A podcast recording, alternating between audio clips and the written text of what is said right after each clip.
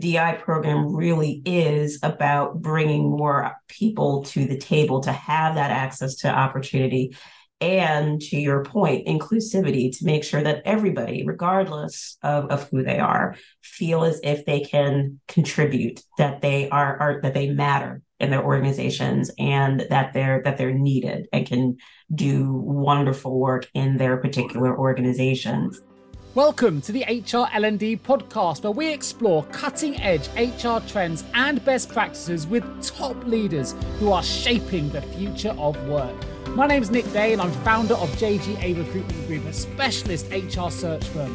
I'm also a qualified executive coach and a recognized HR thought leader listed on Thinkers 360. Together, we're going to dive into topics from diversity and inclusion to technology, learning curation, and employee experience to help you evolve your people and your development strategies. So, whether you're a flourishing HR executive, a rising manager, or a seasoned CHRO who's driving transformation, this podcast is for you. So, grab your coffee and let's play. Hello and welcome back to the HR L&D podcast. My name is Nick Day, CEO at JGA Recruitment Group, and we are specialist HR recruiters. Now, if you're new to this show, please do remember to subscribe to it. Please share it with all of your HR and L&D colleagues, and together we can raise the profile of the HR industry for everyone. And that's particularly important today because I've got not one, but two fantastic guests joining me to talk all about their book, but not just about their book. We're talking all about inclusive workplaces today. We're talking about diversity and inclusion. And I'm joined by Bertina uh, Ceccarelli and Susanne Tedrick, who co authored the best selling book. Innovating for Diversity, which contains actionable and inspiring strategies for successful DEI outcomes through innovation. And this is something that's an absolute hot topic for HR professionals worldwide, and rightly it should be. Now, Bertina is on a mission to advance racial and gender equity in the tech industry and to disrupt the status quo to build a more inclusive workplace.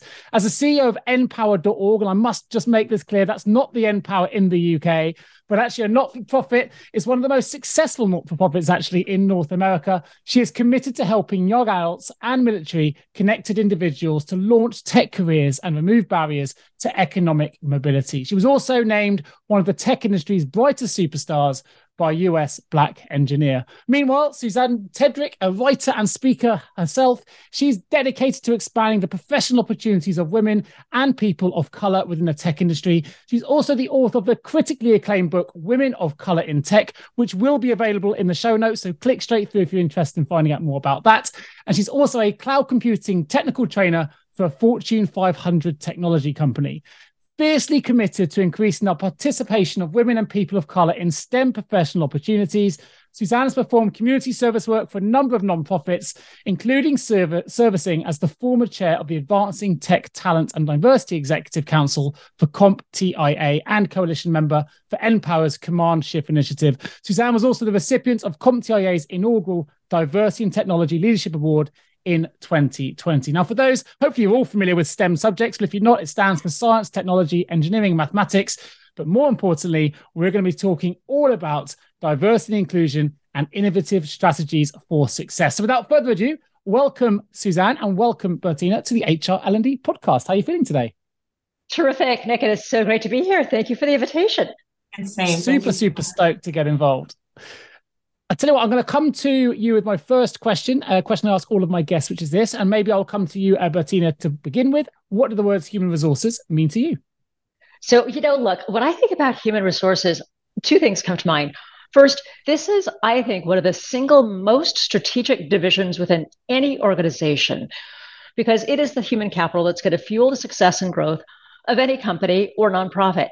The second thing I think about is HR to me is the practice of identifying, recruiting, and developing human talent to the best potential in service of an organizational's organization's goals and doing so in such a way that really honors the skills aptitudes and interests of that individual and that is both art and science Fantastic. Susanne, what would that... you add yeah is there Susanne. anything you would add to that yeah, no, Bertina, that's I think that's spot on. I think I want to re- also reemphasize the point about it's the it's the lifeblood of, of a company. Uh, so many companies think that it's our technology, it's how we go to market. But all of these amazing things don't happen without people. And great human resources professionals and departments realize that there's so much of a of an alchemy that goes into not only just finding great people, but really taking the best out of all of them uh, to help the organization to be successful.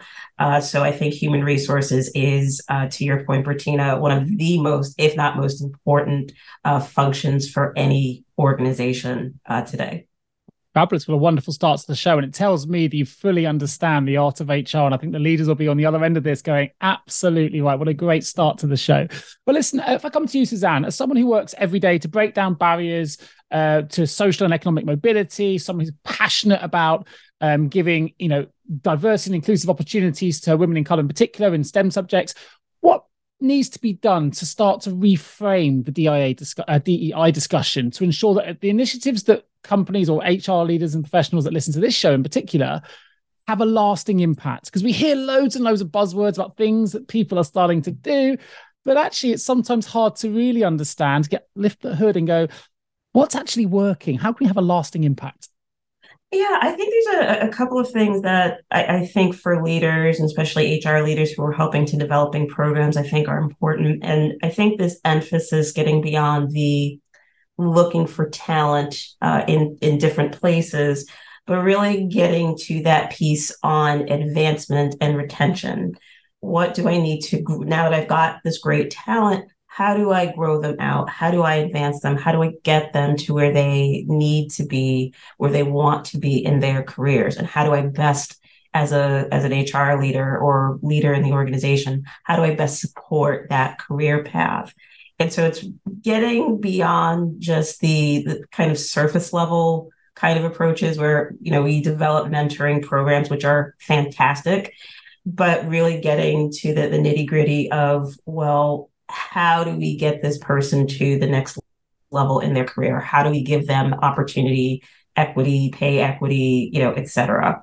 Uh, how do we really look at that career trajectory for the talent that we have uh, and really being intentional uh, about it? I think during the writing of uh, Innovating for Diversity, we, we looked not only at just, you know, entry but what does it look like to keep and to retain? And I think one of the challenges that leaders sometimes have have is that they look at it, well, this is what I think people need, versus reframing the conversation and asking people, what do you need? What can I do for you to help you to get to the next level? So I think kind of having that perspective shift, I think, is necessary. So essentially, I, I think um, potentially we're seeing a lot of HR initiatives then being kind of put into play without necessarily asking the employees or the workforces what it is they actually need in the first instance. And I guess that sometimes results in a kind of blanket approach that doesn't necessarily have the the impact we want it to. If I come to you, Bertina, I wonder if you could share some of the principles of innovation which can be applied and you've seen work when it comes to building highly effective and sustainable DE&I practices, particularly those that are then embraced and, and taken on by the senior executives in organizations. I guess we kind of got to empower them first to, to start that approach of then filtering that down.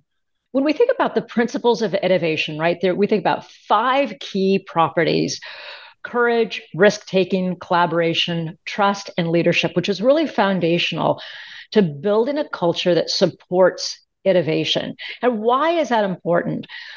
It's important when we put it in the context of diversity, equity, and inclusion because so often we're solving for the wrong problem. We think that by taking a checklist approach, or you know we've got a certain formula of things that we know we need to do. We need to set up employee resource groups.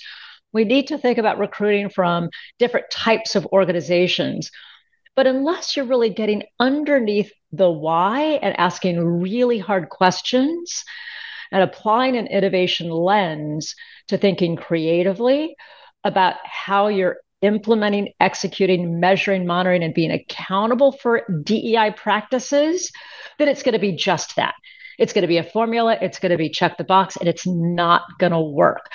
This is what we know organizations do that fail at their DEI practices. And to your question about what can leaders do, leaders need to be focused on some of the root problems to their diversity challenges and focus on the systemic changes required within culture to make lasting difference.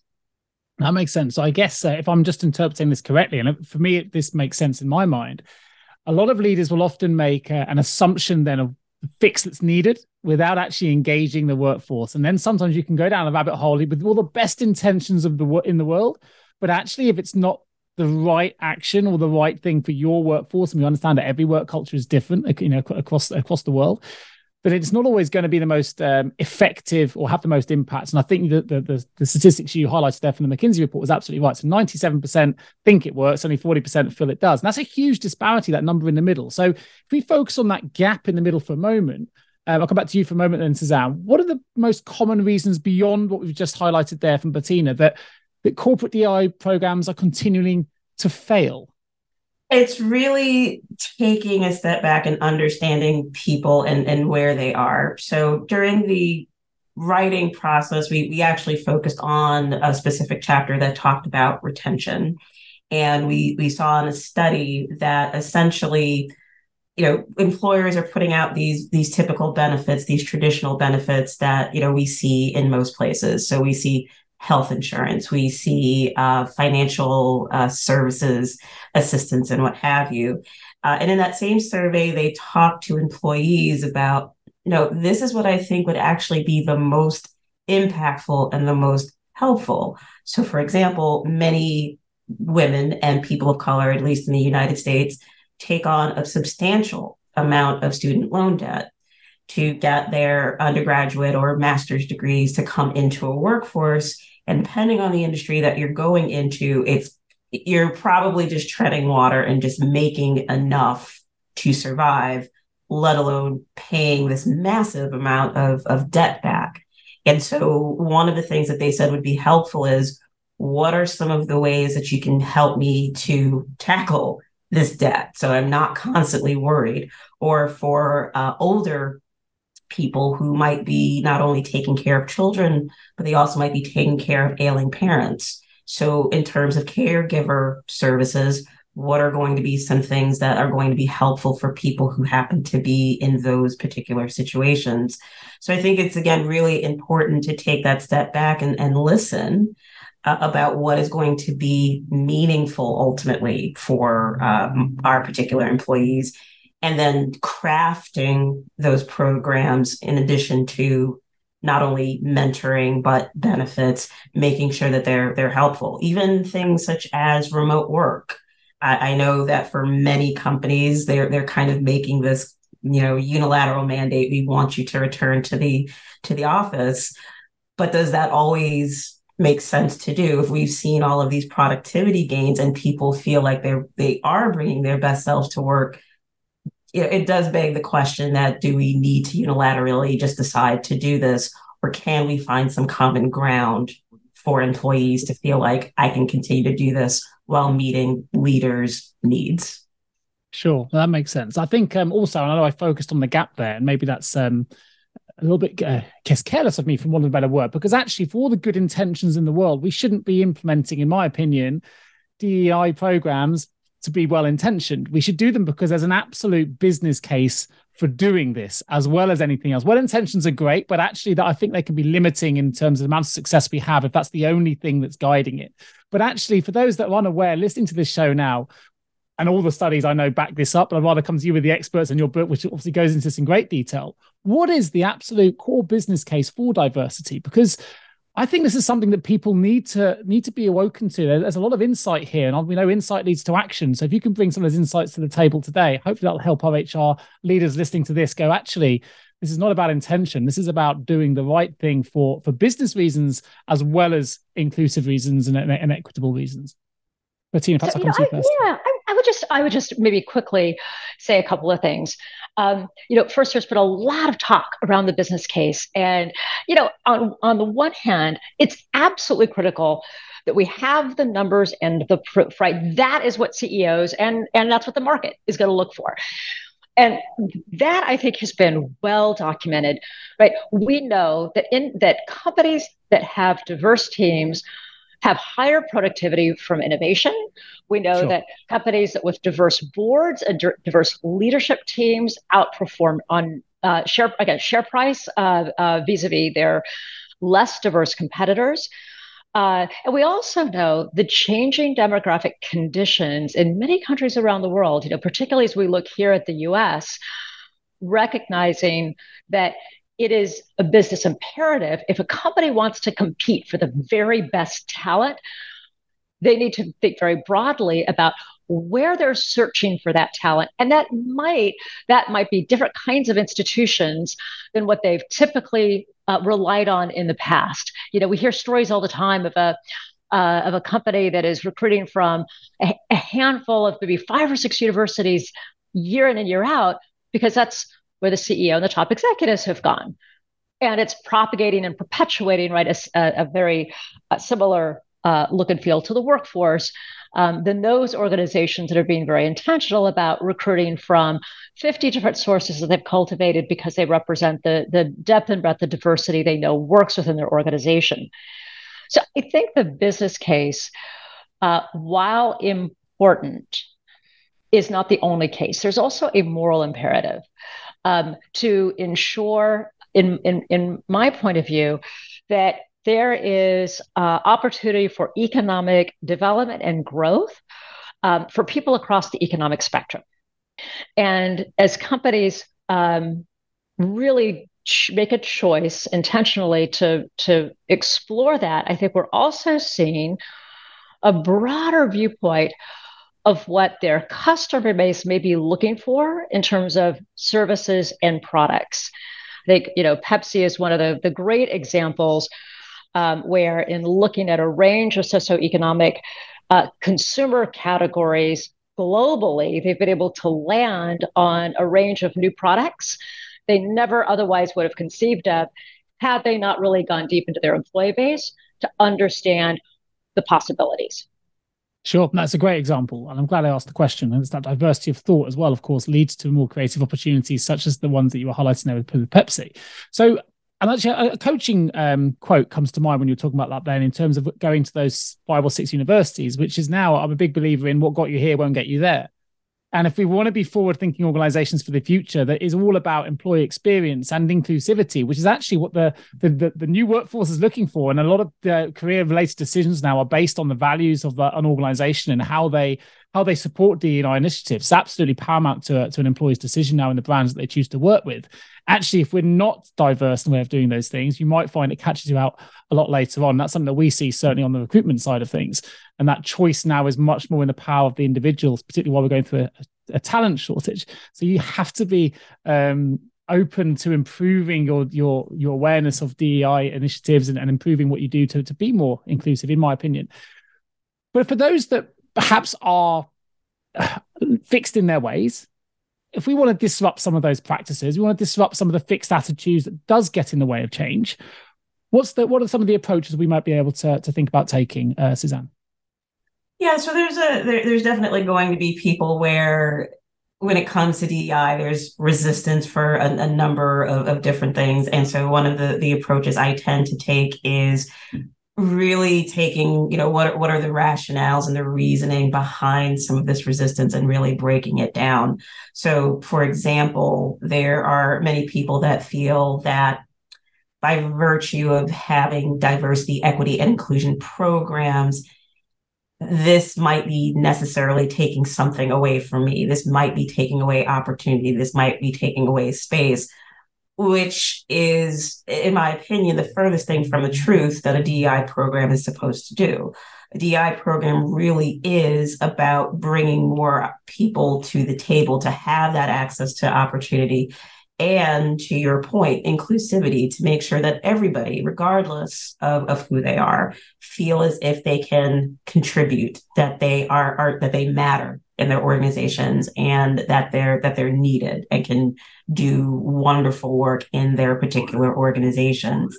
Um, when it comes to conversations about well it's costly it's costly to do diversity equity and inclusion uh, I, you know, I looking at the statistics of how companies spend money on diversity, equity, and inclusion, I can see where people make those particular arguments. But it's really going back to our impact because you can spend a ton of money on diversity, equity, and inclusion initiatives and have the same results. It's really about intentionality and really thinking about how do I include people. And so there are ways that don't necessarily require heavy investments. Uh, during the pandemic, I know that uh, Worldwide Technology, one of the uh, firms that we interviewed, they had listening tours. They had listening tours where people just had the opportunity to tell their stories and their perspectives. And so many people learn from just the honest dialogue and the honest conversations and learning about, well, how do I make my environments better for those around me now that I've I've heard this very powerful story. So it really is thinking about what is the the holdback, what is the the thing that's impeding people, and and really challenging them, uh, you know, to to kind of rethink and re- reframe how they have DEI in their minds. Yeah, I, I, like that response. I think also um, it brings to mind that maybe if we're looking at cost being a potential barrier, which you highlighted then, that it's very short term in, in in in your way of thinking. Because actually, the, the biggest way to, and I know this from my recruitment side, right, is if you've got a great reputation, if you if your employees are speaking positively on whatever side that may be, whether it's Glassdoor, whether it's word of mouth about your employer, if you've created a psychologically safe space where they can be themselves and they don't without fear of retribution or judgment, actually that that's one of the strongest things you can do to improve your brand to improve your ability to attract the top talent from competitors. So it's it's it, for me it's the wrong way around thinking that cost is your barrier because actually if you invest in creating psychologically safe spaces and places where people feel included and and anyone is welcome then actually the brand builds on the back of that because word of mouth is one of the most powerful marketing tools there is. And i personally don't see that changing regardless of the advancements in ai it's the it's the people that work in that business that talk positively that encourage others to come. And I know that in your book you you, you talk about a number of um, great case study examples. I wonder if you could bring a couple of those case studies. You mentioned Pepsi a moment ago with some of the great work they've been doing. But if I ask you to choose some of the ones that really, as I guess, really come to the fore when you think about your book, that might just help um, the HR leaders listening to this to understand how they can the benefits of getting their diversity strategies right. Um, that'd be wonderful. If I start perhaps with yourself, uh, Bertina. Yeah, so you know, I think I might start with Citi. And you know, there's a couple of things out of the Citi case study that's featured in the book that really struck me as a series of best practices. And you know, going back to Susanne's point, practices that didn't necessarily have to cost uh, you know an enormous amount of money. And I, the first I would just say is their utilization of employee resource groups. Now, we've talked to some companies where uh, leaders themselves would say, you know, we haven't really gotten very good at um, uh, triggering productivity from ERGs. You know, they're sort of social groups, and those ERG leaders themselves would say, "Yeah, we haven't really kind of figured out what the mechanism here is to unlock." Uh, uh, the kind of ideation that we need to across the organization improve our DEI practices. But Citi um, has a, a veterans uh, resource group. Uh, you know, for those who have served in, in the U.S. military, and one of the things that was really profound in that group, they realized that the underlying core problem they wanted to solve is how to attract and retain more veteran talent. And that group put together a really remarkable guide that ended up becoming their Pathfinders program that led to a series of uh, uh, mentoring projects. Uh, they have a program called Battle Buddies, where new veterans coming into the organization are, are signed uh, seasoned staff better, uh, seasoned staff members who are also veterans, uh, and just a series of kind of cultural integration moments where, with a very big, large, complex organization, uh, they get introduced to what are some of the cultural norms at this company, and it's been hugely successful in uh, what they set out to do is really, you know, attract and retain veteran talent within their tech sector, within their tech stack. Uh, the other thing that that I would say Citi did, and that we documented this case study, is invent an apprenticeship program that has been wildly successful, and they were growing very, very quickly. Uh, just outside of uh, Dallas, Texas, they've got a large, large operation where many of their tech operations are housed. As you know, the market for tech talent is fiercely competitive. And they made the decision we're going to open up our aperture a little bit and really begin to think about how can we recruit from new sources. And we know that the veteran talent source is one pipeline that we want to dive more deeply into. So they created this apprenticeship program where they sourced um, veteran talent and often individuals who might be in the enlisted ranks. Uh, some may not have necessarily had a college degree, uh, but you know worked with our organization NPower and used that apprenticeship period, which I know in the UK is a model that you know is is roundly used, but in the US is is not as commonly deployed, particularly in technology. But during the year of the on-the-job training, individuals learned a lot of the detailed uh, technology skills required to be successful within the company. 97% of those apprentices converted. And these are individuals that would not normally have made it through the HR screen had they gone through the regular recruitment process, but are now at the company two, five, eight years in and performing incredibly well. And so it's just a creative approach a, a, flavor of innovation that has really opened up new doors for new talent. And oh, by the way, really helping to expand and accelerate economic mobility for these individuals who served their country. Have you ever asked yourself, how can any recruiter understand my HR recruitment challenges? Please don't give up on your hiring challenges just yet. Here at JGA HR Recruitment, we appreciate the difficulties associated with attracting, recruiting, and retaining top human resources talent. We also understand just how costly a poor hire can be. JGA HR Recruitment would like to partner with you to help you overcome your hiring challenges. Contact us today on 01727 800 377 or visit jgarecruitment.com to find out more.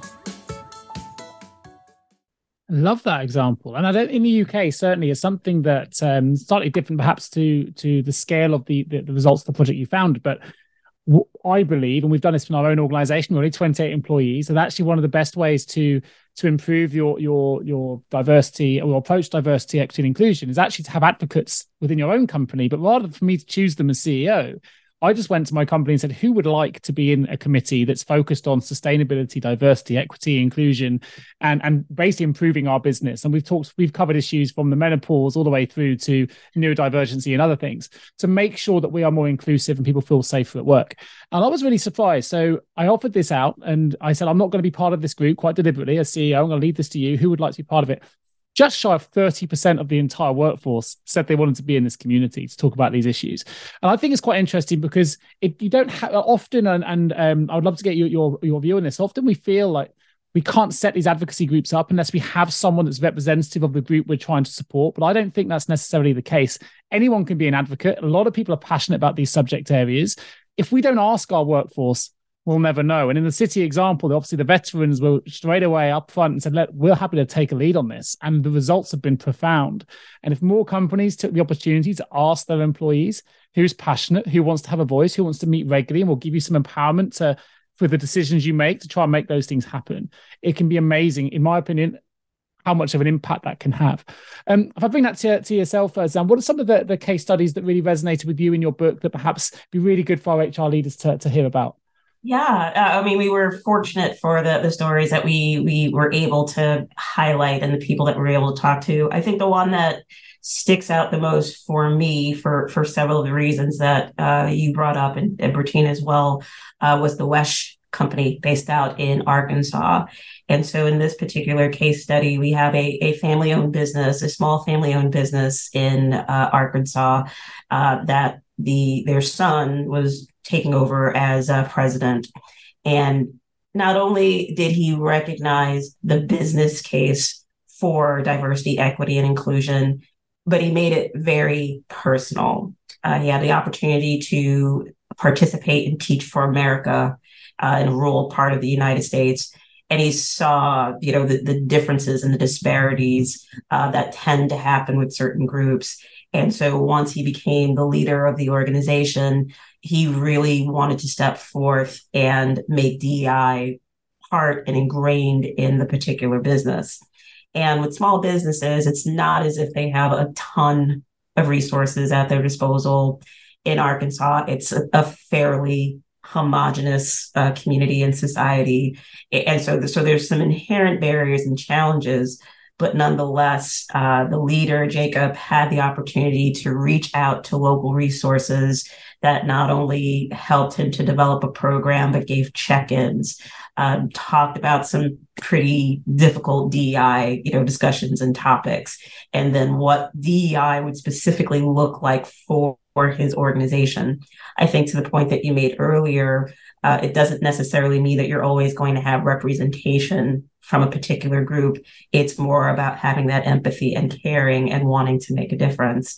And so, as you mentioned, he, Jacob also just asked his employees, you know, do you want to be part of this? Do you want to be part of this initiative? And, and they tried different things.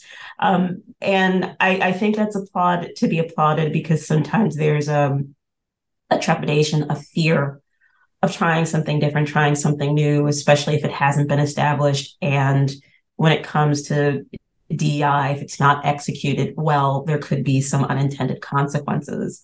But I am also of the belief that to get to, you know, better, you know, we have to keep iterating and we have to keep trying and doing new things. And so Jacob and his company have that opportunity to just keep iterating, learning from each experience, learning from those programs.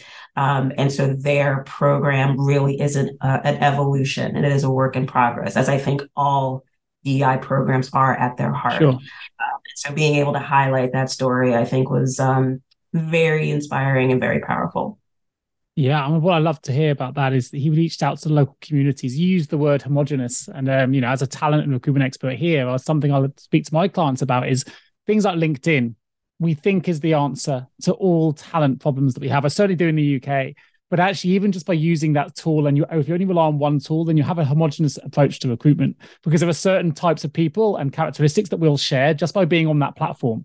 And there'll be people therefore, for whatever reason, maybe socioeconomic or, or other reasons, they just don't like being in the social in the social space or sphere, but they're not on that platform and they're completely then missed out in a in a, in a, in a recruitment process. But reaching out to local communities in that example is just one way of many that actually says to says to the, that company they can find people is passionate about the local community can find people outside of the homogenous resources that sometimes we get too lazy with really in the way that we recruit and attract staff.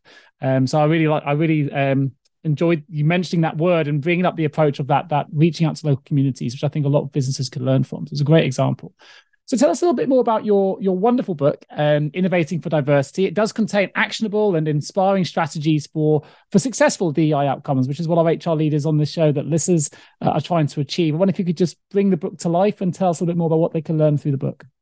Perhaps I'll start with you, Bertina. So fundamentally, this is a book about what what I see as the leaders who are courageous enough to say, I think there is something different that we can do. And if I just go back to Citi for a moment, right, I think about Dan Maslowski, right, himself a veteran, himself who had kind of a hard knocks background, and when he became a leader and in a position of authority uh, to hire. Uh, numerous individuals uh, within the cloud storage uh, division of Citi he said, I want to take a different approach, right? He partnered with an HR business leader to create what became this apprenticeship program. I think about Andrew Parlock at Northrop Grumman and you know his story of saying you know we've long had this requirement for college degrees and yet I've had this experience of working with some really bright minds through this nonprofit, and I'd like to bring some individuals in to really tackle a very, very challenging cybersecurity issue for a major client. And I need to work differently within the system to create a different category of employment so that I can bring in a different category of talent that's going to look very differently from those that we have typically brought into this organization. Um, these are the kinds of leaders who have been brave enough to say, I'm going to challenge the status quo. Um, and it might start small, right? So I would say one very practical lesson that we feature in the book is the power of pilots. And we know that any big idea, right, that is underpinned by innovation doesn't just happen overnight. It's a series of iterations of trying something new, of improving and getting better, and bringing the idea to a level of perfection where you know, now I can scale this. And so throughout each chapter of the book, whether it's Zendesk and mentoring, uh, or Target and what they're doing around uh, retention of diverse talent, it's try new ideas, often not necessarily led by the HR department, a you know member of the C-suite, but a middle manager who has said, "I think uh, I have an idea that's going to change how we think about any one of these aspects that's going to influence our DEI and therefore influence our entire culture. And those are the ideas worth paying attention to, listening to, trialing, piloting, and scaling when they work. Fantastic. And I have to say, the book, for those, that there will be a link in the show notes for those who want to access the book uh, straight away. You can find out more. There's also a website, which is innovatingfordiversity.com, which I'll link to in the show notes as well. But sure enough, it, it, it gives loads of examples of really committed leaders who are driving change towards more diverse and inclusive workforces, which is fantastic. You need that commitment, as you say, at any level, if you want to drive through change. But if, if I'm an HR leader now and I'm, I'm thinking, okay, I'm, I'm, i feel like I'm committed. I want to start this the right way, uh, even if it means throwing out everything I've done before, but just starting a fresh blank canvas. Susanne, what what what would you recommend? Where do we start? Where where should be the correct starting point for a successful DEI um, approach that's going to, I guess, have an, the impact that we're trying to achieve? I think the the best starting approach is not going it alone. I think that uh, I think to Ber- Bertina, what she said earlier, and some of the things that we talked about before, is that sometimes part of the problem is that the DEI programs are created in this silo, and it's usually going to be in in human resources, and that's usually where we see perhaps some misalignment in strategies or not the execution that we would think. Uh, for DEI to work, um, in, my humble opinion, it takes everybody. It takes beyond HR. It takes not just leaders. It takes everybody within the organization to understand that we are all contributing to this, and it is imperative that we that we do.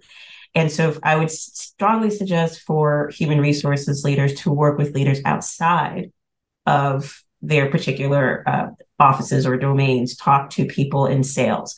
Talk to people in product development uh, really get that leadership buy-in across uh, the organization because that's what's going to help to set the the foundation for success. Because you may learn some things that you didn't already you didn't already know. Maybe the sales director probably is very committed uh, to diversity equity inclusion and maybe has some ideas that might be helpful. Or maybe talking to other leaders you may discover that perhaps their understanding of dei uh, is not as far along as you as you as you think they are. Uh, and so, getting that buy-in, getting that alignment from the start, uh, I think is a, a, critical piece for any DEI program to be successful. Fabulous. And, from yourself, uh, Bertina, when you were researching for the book, obviously there's a number of case studies and great leaders that you feature that are doing great work. What was the, the one bit of research that perhaps surprised you when you were preparing and, and, and, and creating the, the book? Well, you know, one of the things that uh, I, I, reflected quite a bit on is the role of the CEO, uh, because you know we've seen, particularly here in the U.S., you know, lots of announcements that have been proclaimed by CEOs around commitments to diversity, and that's all great. And what we've learned in so many of the interviews and conversations that we had is that visible, vocal support from the CEO is absolutely necessary, but it's not sufficient. And this sort of builds on what Susanne was saying about the role of, of middle managers within an organization and HR is that unless you've got the operational characteristics all the way through the organization to support DEI practices, it's going to fail. So, and we see this all the time in so many of the kind of proclamations that a CEO might make. It's like, well, because I've said it, it's got to happen. But we also know there are so many calcified processes within an organization that have been so deeply rooted, they almost become invisible. And it's oftentimes people who might be new to the organization or a manager at a department that may not be consulted so much on these kinds of issues where the ahas come from. And that might be perhaps how AI is deployed in recruitment. It might be what the interview questions look like within a company. It may be the promotional process, right? All of these things taking a very, very fresh look and bringing a new set of eyes and a new level of clarity and creativity to say, if we're going to make this big goal the CEO has just come out with around our DEI uh, objectives, let's really break down and give some original thought to what we need to change. And then let's invite a broad set of, orga- of individuals across the organization to help us imagine what that change can look like. Sure, yeah, that's a great point. I think um, it's the idea as well. I think you, you mentioned upon it earlier, but it's um, it's the journey, not necessarily the destination. The destination is ever moving, but if we continue that journey of best practice and asking questions, then we're going to get a little bit more successful each time. I think you mentioned earlier about it's very difficult just coming from the C- CEO because we know there's micro cultures in every business. And I can tell you the culture of my company, but it only takes one manager who's leading it in a different way to change that culture. And the individuals in that particular team are going to feel very different to the way that I believe our, our company is. So that's why it's, you know, we've always got to be educating and learning and teaching. Um, from yourself, um, Susanne, what's the what's the question I haven't asked that actually relates to DEI, but the HR professionals, leaders, directors, business owners, entrepreneurs that perhaps listen to the show could really learn from. Um, obviously, I've tried to prepare questions I think are relevant based on the, the, the, excellent book that you've written, but there might be something there that's quite profound that I haven't asked yet. There might just be really, you know, an aha moment, as I think uh, Bertina, uh, Bertina mentioned a minute ago.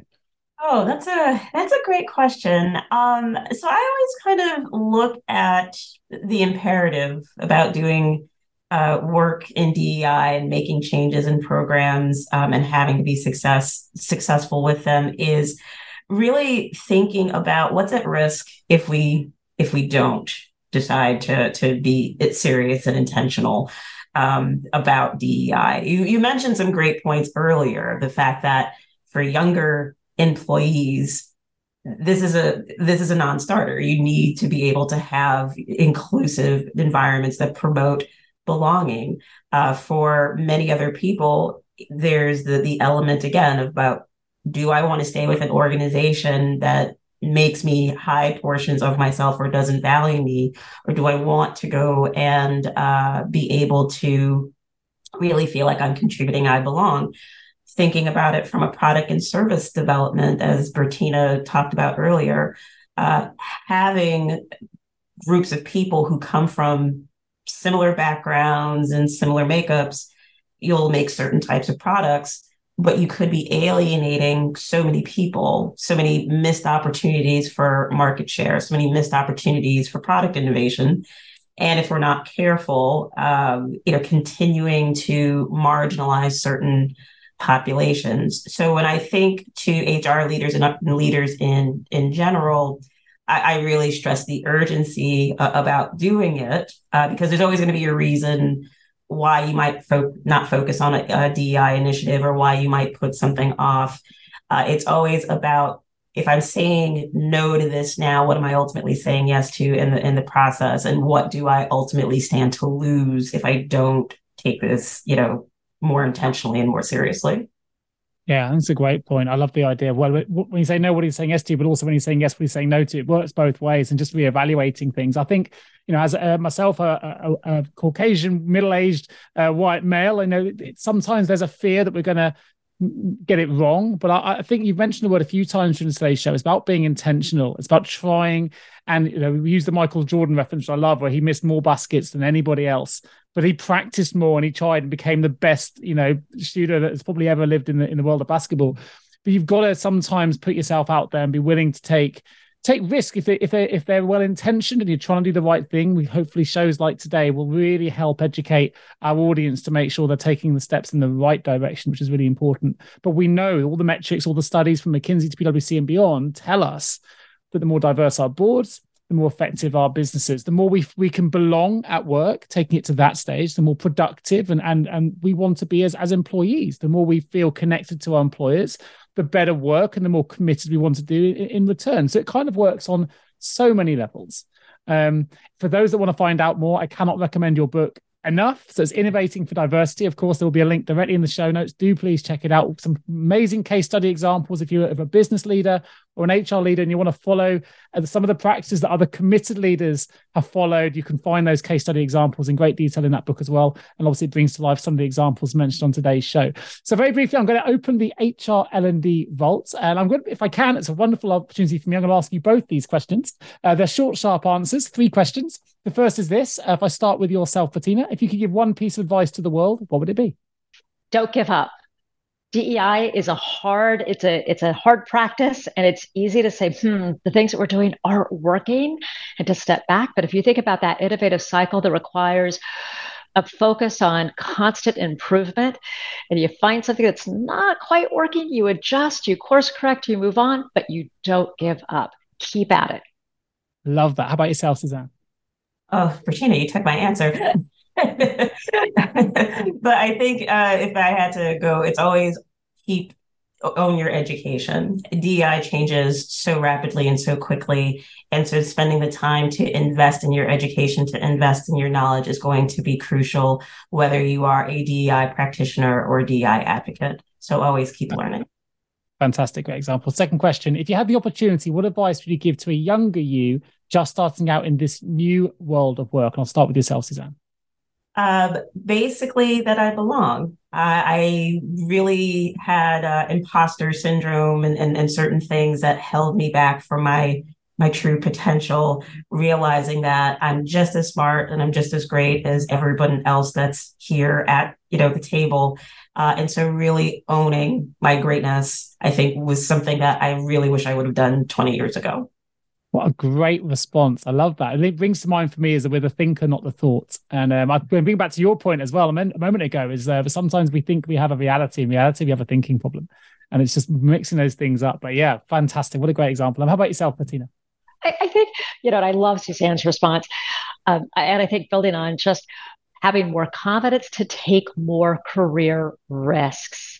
I think I probably put myself in a box more often than I needed to rather than really thinking beyond and what potential might exist, um, exploring different paths, but you know, taking maybe at times too much of a safe route. Fantastic. And my last question, and of course, I have two award winning leaders in front of me here, which is fantastic. But what's the guiding principle behavior you've seen in every great leader that you've worked with? And I'll start with you, Bertina. Being focused on values 100% of the time really not just having values as an organizational manifesto or words on a website, but really truly living those values every single day as a leader and making it a requirement that that leader's senior staff exhibit those same values day in and day out uh, that really begins to build the culture from the top and throughout the entire organization. And that means sometimes if you need to counsel out individuals who might be great performers but fall short on the values, that that is always going to be the right course of action. Love that. What a powerful response. How about yourself, Susanne? For me, it's empathy. I think that for any leader that takes on the mantle, it starts becoming less about your success and more about the success of those around you and what it takes to get to that uh, point for your employees. So, really taking a step back and asking the question, what can I do to help you be successful in this job, in your career? Um, and really leaning into the, the getting to love and know people. Uh, so, I think empathy is a, a minimum requirement for all modern leaders. Yeah, a very popular response on this show as well. Empathy, kindness, two very popular responses. But I love the values one as well. And actually, if, if often it's just about living your true self as a CEO, often your own values are enough. Don't try and change who you are because usually we all want. Well, I would like to think most leaders who are managing organizations want to be inclusive and want to do the best they can by their employees. And sometimes we get we get sidetracked when we don't need to be. So I have two fantastic responses. Uh, of course, for those that do want to find out more, I'll mention just one more time, innovatingfordiversity.com. You can find lot more information about the book there. I'll put a link to Innovate, Innovating for Diversity, uh, the book on Amazon, but also I'll put a link to Susanne's wonderful book, Women of Color in Tech, for those who want to find out more about that. It's a best-selling uh, book as well. Uh, I'll put a link to npower.org. And just to remind everyone, that's not the NPower we know in the UK, a very different organization, a not-for-profit. So please do check that out as well. Fantastic. And of course, if you're an HR L&D professional listening to this podcast, you need support with your talent uh, vacancy or vacancies, you need some specialist talent, please do get in touch with myself and my wonderful team at jgarecruitment.com. And that link will also be in the show notes. Just leaves me to say a huge thank you once again uh, to both uh, Bertina Ceccarelli and also to um, Susanne Tedrick for joining me today on the HR L&D podcast. It's been an absolute pleasure and a fantastic journey through DE and I. I hope it's been incredibly useful for those listening out there. Uh, start now. That's it for today's episode of the HR L&D podcast. I hope you found this discussion informative and thought-provoking and that it gave you actionable insights to help you drive your HR agenda forward.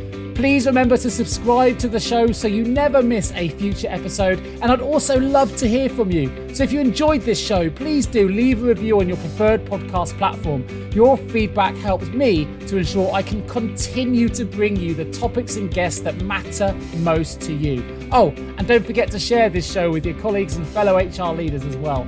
The more we spread the word, the more we can grow our community of HR professionals who I know are all as dedicated to driving the future of work forward as I am. Thanks, of course, for tuning in. My name is Nick Day. Please do look me up on LinkedIn and send me a connection request. It would be great to get connected. In the meantime, I look forward to bringing you the next episode of the HR L&D podcast real soon.